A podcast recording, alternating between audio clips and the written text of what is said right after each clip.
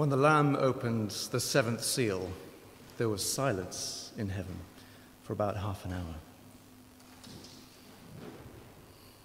Then I saw the seven angels who stand before God, and seven trumpets were given to them. And another angel came and stood at the altar with a golden censer. And he was given much incense to offer with the prayers of all the saints on the golden altar before the throne. And the smoke of the incense with the prayers of the saints rose before God from the hand of the angel. Then the angel took the censer and filled it with fire from the altar and threw it on the earth. And there were peals of thunder, rumblings, flashes of lightning, and an earthquake. Now the seven angels who had the seven trumpets prepared to blow them. The first angel blew his trumpet, and there followed hail and fire mixed with blood, and these were thrown upon the earth. And a third of the earth was burned up, and a third of the trees were burned up, and all the green grass was burned up.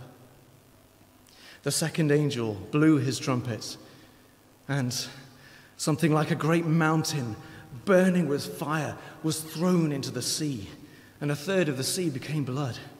A third of the living creatures in the sea died and a third of the ships were destroyed. The third angel blew his trumpet, and a great star fell from heaven.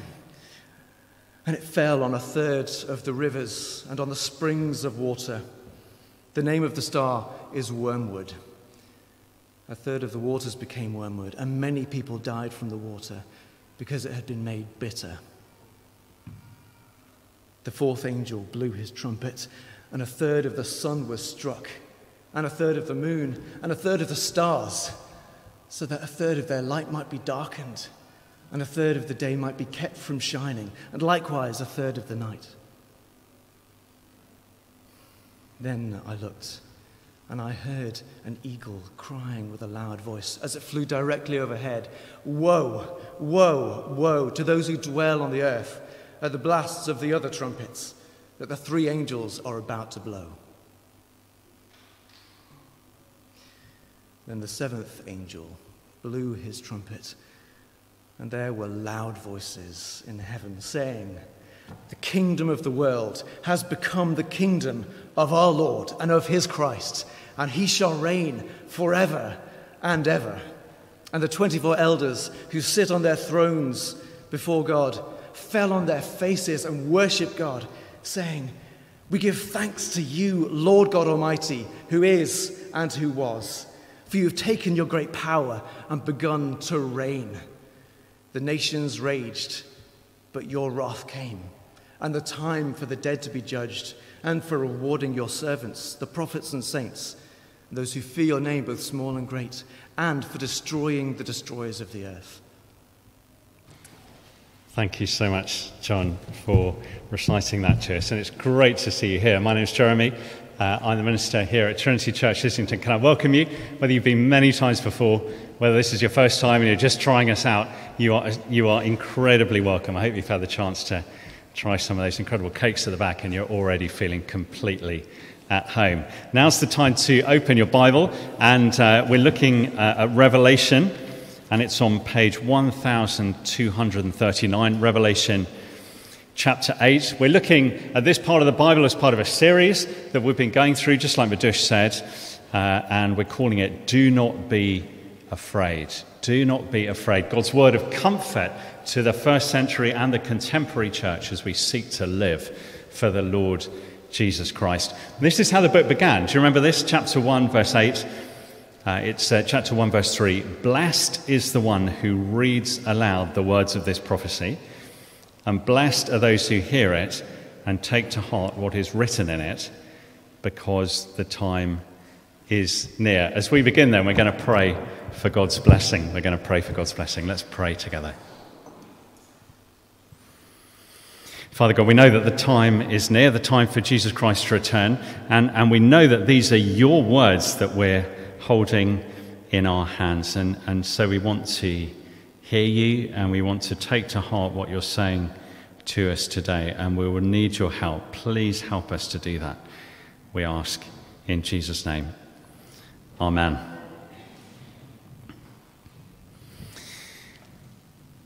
Well, the other day I came across a, a public information leaflet. You'll see it up on the screen. Uh, it was uh, published during the Second World War, and it's called If the Invader Comes What to Do and How to Do It. It's all sort of uh, um, terribly sort of British, and, and this is how it begins during the Second World War, the Germans threatened to invade Great Britain, and if they do so, they will be driven out by our navy, our army, and our air force. Yet the ordinary men and women of the civilian population will also have their part to play. Hitler's invasions of Poland, Holland, and Belgium were greatly helped by the fact that the civilian population was taken by surprise. They did not know what to do when the moment came. And then in italics, it says, You must not be taken by surprise. That's a public information leaflet uh, distributed across the country. You must not be taken by surprise. And it's worth remembering that as we come to the book of Revelation. The book of Revelation, as, as you know, is full of extreme images, it's full of frightening concepts. I used to read it when I was a teenager under my covers, it would scare me stupid. But we need to remember that it's written to real people in real churches, just like us. And they were not to be taken by surprise. It's, it's, it's a book of warning. The, the seven churches that are named back in chapters 2 and 3, you remember Ephesus and Smyrna and Pergamum and Thyatira and, and, and the rest of them. Ordinary churches. And we know the kind of things that they were up against from the letters that came in chapters 2 and 3. Two external enemies, uh, the Jews who turned against Christians and the Roman state putting on pressure. And then two internal enemies the danger of compromise and the presence of false teaching. And, and this book is written to those seven churches, ordinary churches, full of real people and real issues. And it's written to tell them not to be taken by surprise. And that's the point of chapters 8 to 11. We're not going to be able to cover all of those chapters uh, this afternoon. We won't be able to cover all the, all the details. But it's saying when the world's under judgment, um, as it is, and, and the forces of Satan come, don't be taken by surprise, but keep witnessing to a dying world. That's what chapters 8 to 11 are going to say to us. Let me say that again.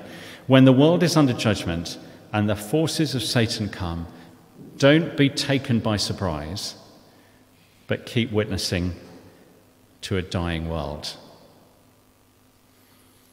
That's the message of chapters 8 to 11. Let's have a look at it together. And here's the first point Six trumpets and two woes, creation is coming undone. Six trumpets and two woes, creation is coming undone. Uh, let me read from uh, chapter 8, verse 2 again. I'm not going to say it from memory. Um, chapter 8, verse 2, this is what it says And I saw the seven angels who stand before God, and seven trumpets were given to them. Another angel who had a golden censer came and stood at the altar. He was given much incense to offer with the prayers of all God's people on the golden altar in front of the throne. The smoke of the incense, together with the prayers of God's people, went up before God from the angel's hand. Then the angel took the censer, filled it with fire from the altar, and hurled it on the earth.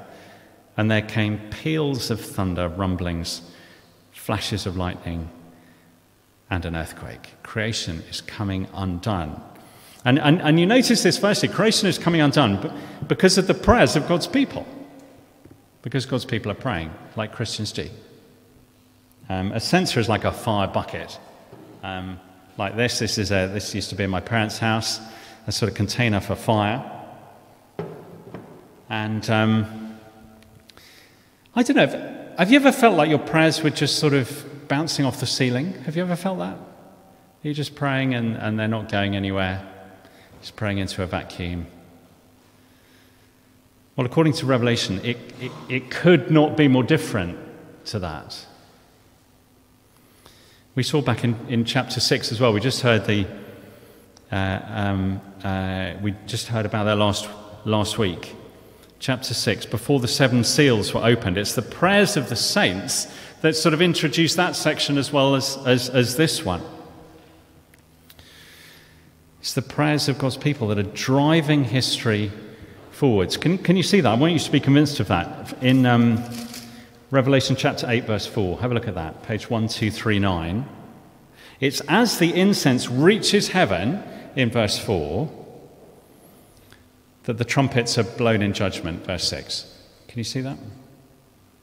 In, in other words, it, it's the prayers of God's faithful people that trigger the vision. That's, that's what I'm trying to say. They're, crying out, How long? And, and as they do that, those prayers are driving forwards history.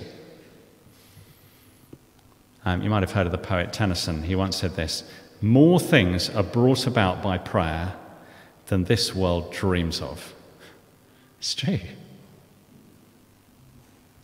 Um, John is writing to, to suffering Christians like the um, Ukrainian Christians we were praying for at our prayer meeting on Tuesday night persecuted Christians, Christians who are, who are being killed for their faith, and their prayers have reached heaven, and they're crying out, Please, God, please have mercy on us. How long, O Lord? They cried out last week. And, and so the sort of fire bucket of their prayers becomes, in, in, in, in verse 5, the sort of fire bucket of God's judgment. More things are brought about by prayer than this world dreams of. The prayers of God's people are driving forwards history. Don't think that they're immaterial or irrelevant.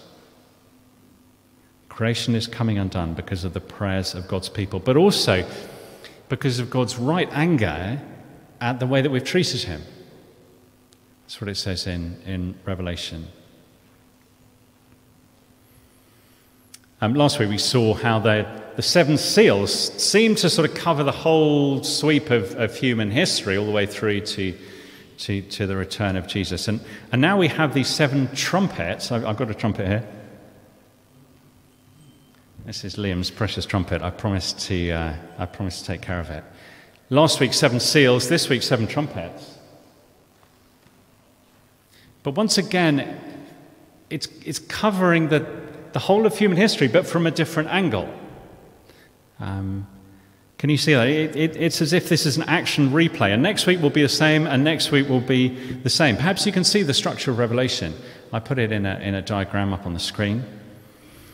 The seven seals, the seven trumpets, the seven signs, and then the seven bowls. Different angles on, on, on, on the, the unfolding of, of human history. Um, just like, dare I say it, um, the different camera angles on Rodri's goal for Man City last night to win the Champions League. Let's move on from that. Last week, the camera angle was all about security. Okay, uh, in, in a world full of, of persecution, God's people are secure. And then this week, the camera angle is all about mission, it's all about witness. In a world full of judgment, God's people are, are, are to carry on witnessing, to holding out the, the good news of Jesus to a dying world. And, and you can see as each trumpet is blown, we see a bit more of the unfolding horror of a world judged by God. It's terrifying pictures. Uh, have a look at verses 7 to 9 chapter 8, verses 7 to 9. The first angel sounded his trumpet, and there came hail and fire mixed with blood, and it was hurled down on the earth. A third of the earth was burned up, a third of the trees were burned up, and all the green grass was burned up.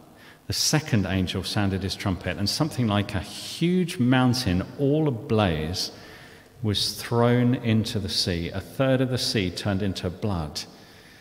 A third of the living creatures in the sea died.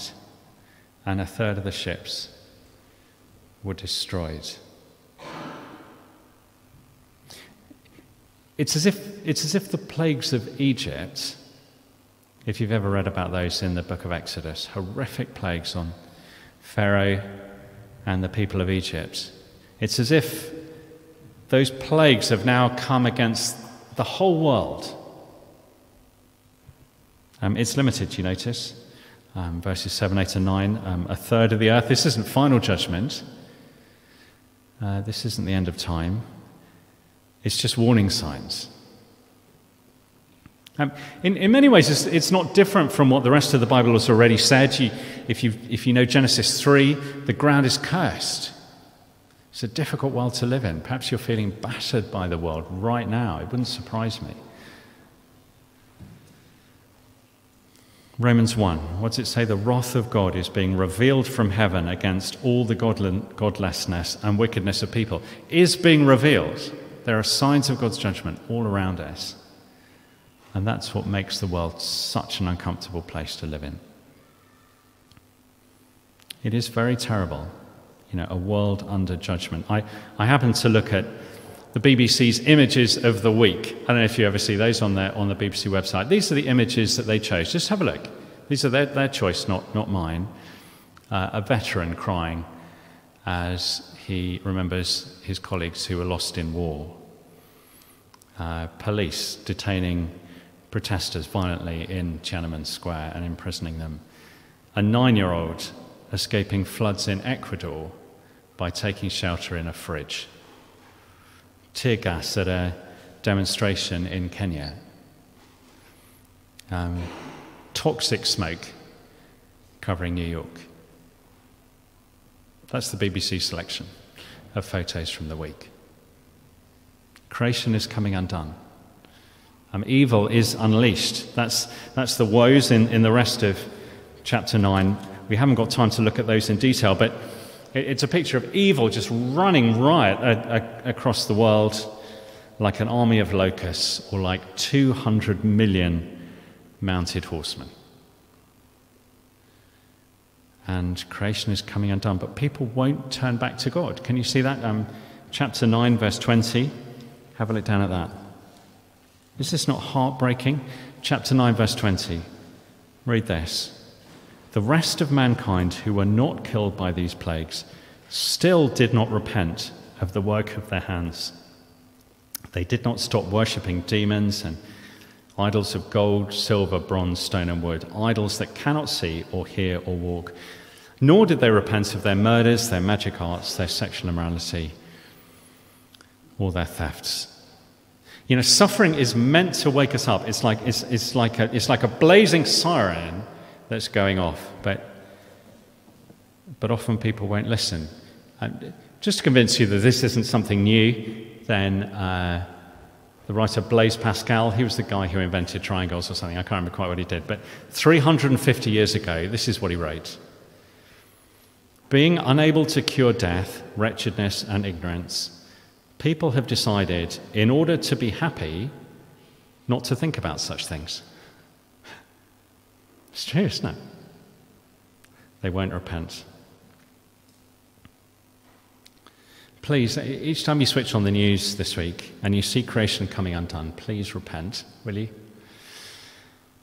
Will you make sure that you repent? We can't single handedly put right the mess that the world is in. We're going to have to leave that up to God. Only God can do that. But what we need to do, verse 20, is to repent of the of the work of our hands, verse 20, and our false worship, and the ways that we've gone wrong, and come back to God. It's such a relief, isn't it? Um, will you do that? Jesus says something similar in um, Luke 13. Do you remember that? It's that time when um, two terrible, an accident and a terrible atrocity are being committed, and people said, you know, why did that happen? And Jesus says, Unless you repent, you too will all perish. Will you do that? It's such a broken world. Jesus warns us so clearly that when we see a world that's messed up and gone wrong, when we see disasters happen, we repent and turn back to God. Creation is coming undone. But secondly, the church speaks out God's word. The church speaks out God's word. That's our second point from these chapters of Revelation. And we're calling it um, the scroll and the two witness and, and the two witnesses. The church speaks out God's word, and that's beginning at the start of chapter 10. And if you glance down at that, you'll see that a, a mighty angel, a massive angel, gives John a scroll. Let me read from, from verse 10. Uh, this is what it says I, I took the little scroll from the angel's hand and ate it. It tasted as sweet as honey in my mouth, but when I had eaten it, my stomach turned sour. Then I was told, You must prophesy again about many peoples, nations, languages, and kings. It's an edible scroll. An edible scroll. Ezekiel had one of those um, in Ezekiel chapter 3, you might remember. But, but then it just tasted sweet. It was a, a scroll that contained um, all, of, uh, uh, all of God's words. But here it's different. Um, I've got an edible scroll here. Um, I made this earlier on uh, out of icing. I don't know if you want a bit of my, um, of my edible scroll. I'm going to try a little bit. Um, here we are. Not bad. What you don't know is that I soaked it in bitter tonic water. Doesn't taste that good, actually. That's the picture here. A sweet scroll. Oh, yeah, I'm getting it now. A sweet scroll with a bitter aftertaste. God's words are good. But it's a bit like um, when you hear a, a, sweet sermon, when you hear a sermon that, that really lifts your heart and, and feeds your soul, and, and then it leaves a bitter taste because you know what it's going to mean for you at work or with your mum and dad um, or with your romantic relationships. Do you know what that's like? You realize it's going to be painful to put it into practice, as it often is. And it's going to be difficult to share with other people. I remember um, coming home from camp when I'd just become a Christian. I was about 13 years old, and um, uh, uh, I'd been on the Isle of Wight, and, and I came across to Portsmouth, and my dad picked me up in the car, and then we had that long drive all the way along the south coast. And um, the gospel seemed so sweet to me. I'd just become a Christian. I, I, I just discovered that Jesus was real, that God could genuinely forgive me, the Bible was true, uh, that I could be set free from everything I'd ever done wrong. And it was the most exciting thing, the good news of God's grace. And I wanted to tell my dad, and I did tell my dad all about it. And he rejected it so totally. He thought I was, he thought I was telling him um, that he was a sinner and that he'd lived his life the wrong way. Um, he thought I was criticizing him. And, and he was disappointed in me. And it left a bitter taste in my mouth. It's difficult. Keep speaking out God's words, even then, God is saying. Even then, keep speaking out God's words. Um, or it gets worse. So, um, the two witnesses in chapter 11, verse 3. Can you, can, can you see them down there? It's, it's hard to know exactly who they are. Um, they're described as like two olive trees or like two lampstands. Um, the two olive trees are, are, mentioned in Zechariah, and there they represent uh, the high priest and the king. Uh, but then you see in chapter 11, verse 6, that the one has the power to shut the sky um, just like Elijah did. And then the other one has the power to turn water. Um, can you see that? Turn water um, into blood, just like Moses did during the plagues.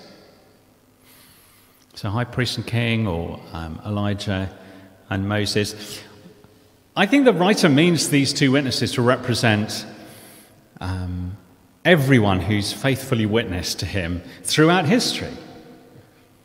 Just like the high priest and, and the king did, like Elijah and Moses did, they, they, they talked about God in difficult times. They witnessed.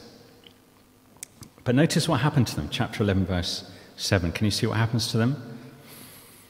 It said, Now, when they have finished their testimony, the beast that comes up from the abyss will attack them and overpower and kill them. Their bodies will lie in the public square of the great city, which is figuratively called Sodom and Egypt, where also their Lord was crucified. More than a bit of taste, huh? Um, their bodies are laid out in the streets. Witnesses that have held out God's message are now dead bodies lying in the city on the floor, killed in the same location as Jesus. There's a symbol for you. Um, more than that, um, actually, chapter 11, verse 10 people will celebrate the death of a Christian by sending presents. Can you imagine that? Um, you get a parcel on your front doorstep. Happy Dead Christian Day is the greeting. Um, Trinity, I have to tell you this, this is, this is so real for people around the world. It might not be real for us at the moment. This is so real for many of our brothers and sisters around the world. 2021, 4,761 people killed across the world. 2022, 5,898. Uh, I've got some friends in Uganda. One of them, uh, one, one, of them is responsible for about 20 churches. Um, and he goes around twice a year and visits all the churches. And he says that more than once he's come back and his house has been burnt to the ground. Uh, we did a conference five years running um, for uh, people who graduated from theological college, about 50 of them. And over the course of those five years, four died, I think. Keep on speaking God's words even then. The book of Revelation is saying, even then. And hold on for the end. That, that's the third point, very, very briefly. The seventh trumpet. God's kingdom will come. Uh, that, that's the seventh trumpet that sounds, but un- unlike the seventh seal uh, that we heard about last week, when there's silence in heaven, there's a sort of pregnant pause, this time there is an incredible noise. And, and everything is put right, everything, and there are loud voices in heaven. The kingdom of the world has become the kingdom of our Lord and of his Messiah, and he will reign forever and ever. Uh, back in chapter 1, verse 8, God is described as the one who is and who was and, and who is to come. But here in chapter 11, verse 17, he is just the one who is and who was because he's come. That's the thing. He's come.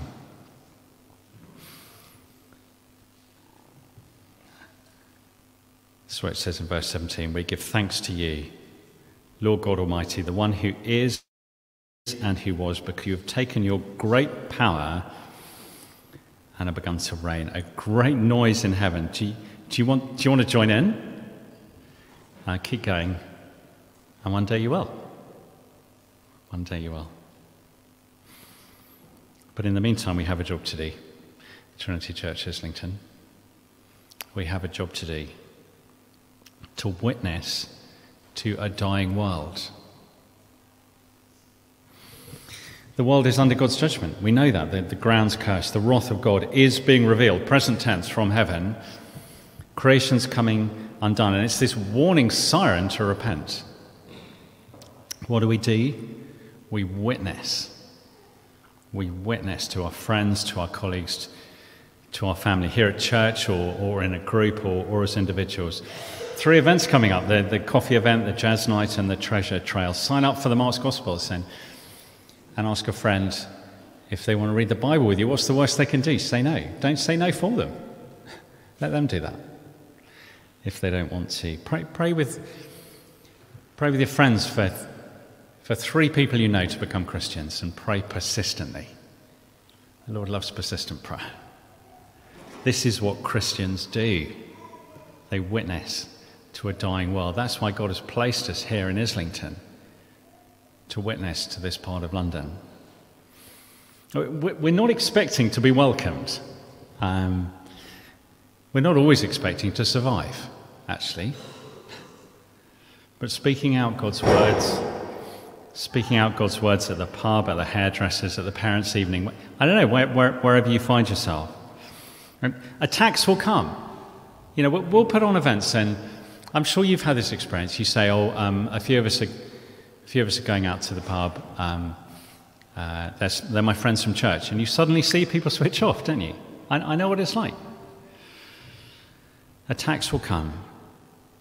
Do not be unprepared, as the leaflet would say.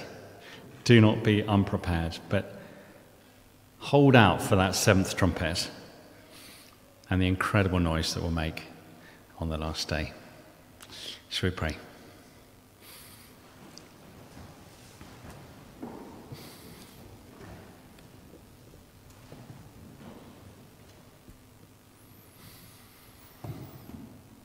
Heavenly Father, thank you for being kind enough to warn us that attacks are going to come.